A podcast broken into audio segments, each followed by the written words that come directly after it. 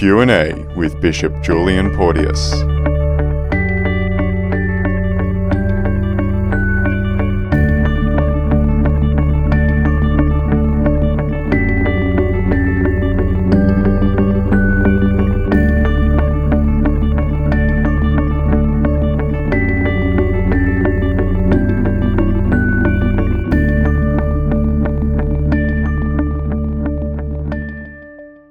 Hello, Credio listeners, and welcome to another session of Q&A with Bishop Julian.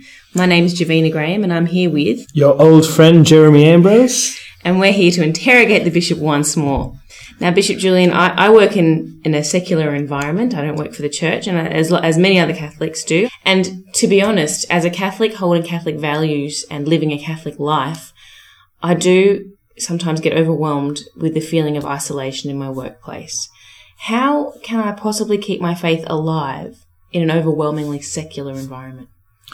I think this is an issue that many young committed Catholics are experiencing today.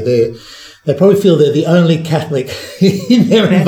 That's true, yes. And that everybody else seems to have a completely different set of values, a completely different way of seeing things. And you can really feel, I think, the odd person out. You just feel you're different completely from everybody else around you. And it's a real struggle. And I guess the thing is, there's always a tendency to think, well, maybe I'll just go quiet. Maybe I'll just conform a bit, and I'll keep my faith private. You know, I'll just kind of live in my own private spiritual world.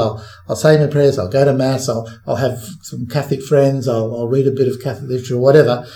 But I'll kind of, because I just feel the whole environment around me is so antagonistic towards being Catholic. I think there's a real issue at the present moment for people, particularly for young people, I think, who rediscover the beauty and the richness of their faith and want to live it fully. I think the first thing we need to look at is that we can't just be alone. If we find that we're isolated in our work environment, we need to build environments that are going to foster a Catholic culture in our life in some way or other. But what is this Catholic culture? As in, we hear the word culture used in so many different contexts. What does it mean to have a Catholic culture? Culture is something which is, a total environment around us that reflects attitudes, values, a way of seeing life, and so on. And of course, we are the inheritors of a rich and beautiful and inspiring Catholic culture that's come down to us, particularly from Europe, of course, which is a cradle of Christianity. I think more and more that to be Catholic, we really need to kind of come in contact more and more with that culture, discover that culture. You know, the culture that's expressed in the great and magnificent cathedrals of Europe, in the stained glass windows that we see, the beauty of Christian art, the inspiring music that's been produced over the centuries. I think what we need to do is tap into this culture so that we see and are nourished inside ourselves as to this is what it means to be Catholic. This is the richness and beauty of the Catholic life. And this is what it's produced over the centuries. So we, in other words, we don't just close in on ourselves and become kind of caught up, just trying to protect, like kind of circle the wagons and feel I've just got to defend myself or I'll just be kind of secular in my environment while I'll have this kind of private faith that I'll just live in secret. You know, I think it's to discover and live and embrace the richness and beauty of a Christian culture. And I think the other thing too, we do need to tap into the current expressions of it.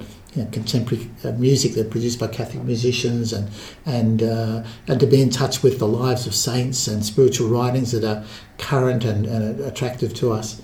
I think to be really Catholic today, we need to be proactive in building around our life a Catholic culture. Is that making some sense? Yeah, and I guess what you're saying is by discovering our own Catholic culture, it permeates to the culture around us. Yeah, I think what we do then, we grow in a greater confidence of who we are and what we are heir to. And therefore, we can then start in a positive way reflecting that and sharing that to say, no, there's There's so much more that's available to you. Don't just let yourself be kind of come into this sterile, secular environment. You know, and I think the more confident we become in who we are and what is available to us in and through the church, in and through our culture, the more I think we'll want to share this with others and say, come along and look at this, look at this beautiful, you know, there's all sorts of things we can then share with others about what it means to be Catholic. So we don't close in, we become confident in what we have to offer. Mm. Wow, Javina, I'm all fired up now. I want to go out there, go back to work. I know. This sounds very exciting, Bishop Julian. For someone who's ignited by this, how do you think we can develop a stronger Catholic environment to help sustain our faith? What kind of things can we do? I think there are things we really do need to do. Obviously, we do immediately focus upon our own spiritual life, and let's say we'll take that for granted. You know, we're seeking to develop prayer, we're reading the scriptures, we're going to Mass, we're participating in the sacraments, we are celebrating the liturgical year properly, and all those natural things we do as Catholic. But I think we need to do extra. I think we need to actively seek to know more deeply the traditions, the heritage that is ours. And so I think we need to read history. Read the history of the Church. Read about the Catholic culture that has influenced and shaped the culture that we have, we experience ourselves, we know to be our heritage. As I said before, I think it's really good to read lives of the saints or to read the stories of great figures in Christian history, to know them, to be inspired by them, to see their example, and I think there's a great value in coming to appreciate the whole area of Christian art and architecture, music, all these sorts of things. I think to enter into that, and you know, there's an interest in the present moment in things like Gregorian chant and so on. I think young people are just drawn to it because it's another world, yeah. But it's a world that's imbued by faith. It's a world that's imbued by a deep sense of the presence of God, a great sense of God's love for humanity, of God's desire to be part of our lives, and this sense we want to worship the God that we know, that we've experienced. But it's another world. It's so different. Gregorian chant seems a totally different world to the world we experience day to day in our work environments. But I think we need to live in this world. We need to enter this world more deeply so that we are being nourished ourselves. That's amazing. Bishop, there's so much opportunity out there to create this Catholic environment. You talked about the arts and history and all these sorts of things. Is it advisable to become so involved in these things that we no longer pay attention to the world in which we live? Is it possible of doing this too much and shutting out the world? Yeah, I think we've got to be very, very careful at this moment in history and in the light of the experience we have, that we don't somehow retreat into a Catholic ghetto. That can be very attractive. We can say, look, I'll just live in my Catholic world and even my Catholic culture, but I'll kind of withdraw and maybe, obviously, I'll have some Catholic friends or I'll be interested in particular things, but we mustn't allow ourselves somehow to be seemingly overwhelmed by the secularism and we retreat. I think we mustn't do that, because to do that is to rob the world of what we've got to contribute to it. Mm. You know, we mustn't let the secular environments in which we live somehow so dominate us that we feel we have to withdraw.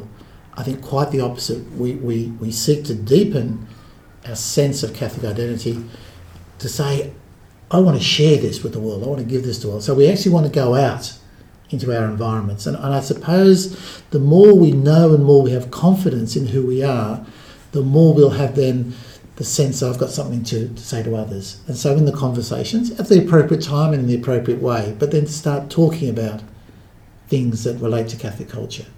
In a positive way, to say, you know, do you know about this? This is a beautiful piece of music, or whatever. Or let's go to this particular art show, the Renaissance art, you know, or something like that. To say, look at this art. What is it that inspires this art? It just seems to be different from what inspires a lot of contemporary art. So there's a lot of ways that I think we can actually begin to touch our own culture with what we do have that is so rich and so beautiful. Like Jovina, I guess it's time for you to rest those Lady Gaga CDs and put some Gregorian chant on. I might just go do that. Thank you very much, Bishop Julian. Thank you, Bishop. Thank you.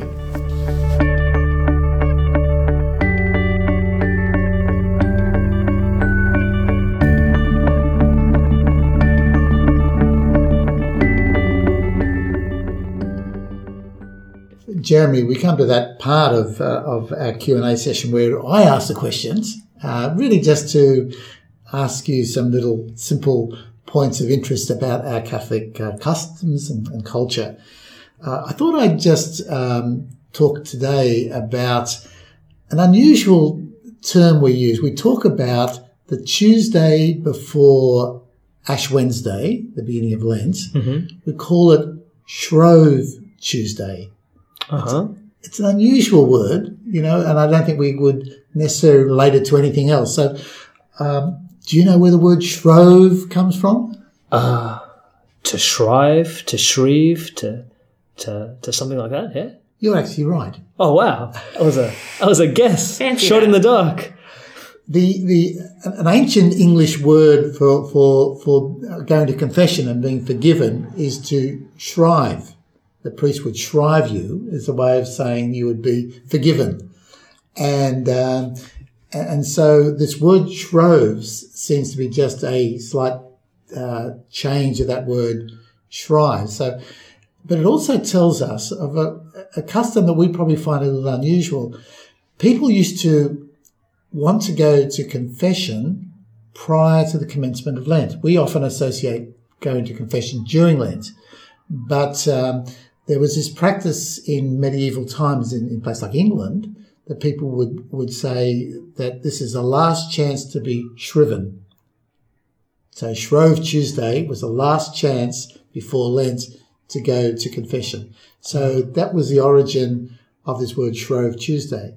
Of course, the other thing that we're more familiar with, I think, in relation to this particular day of the year is the fact that we eat pancakes.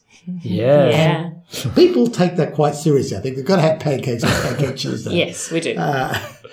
So again, we can ask ourselves, where has this custom come from? What's the background of this?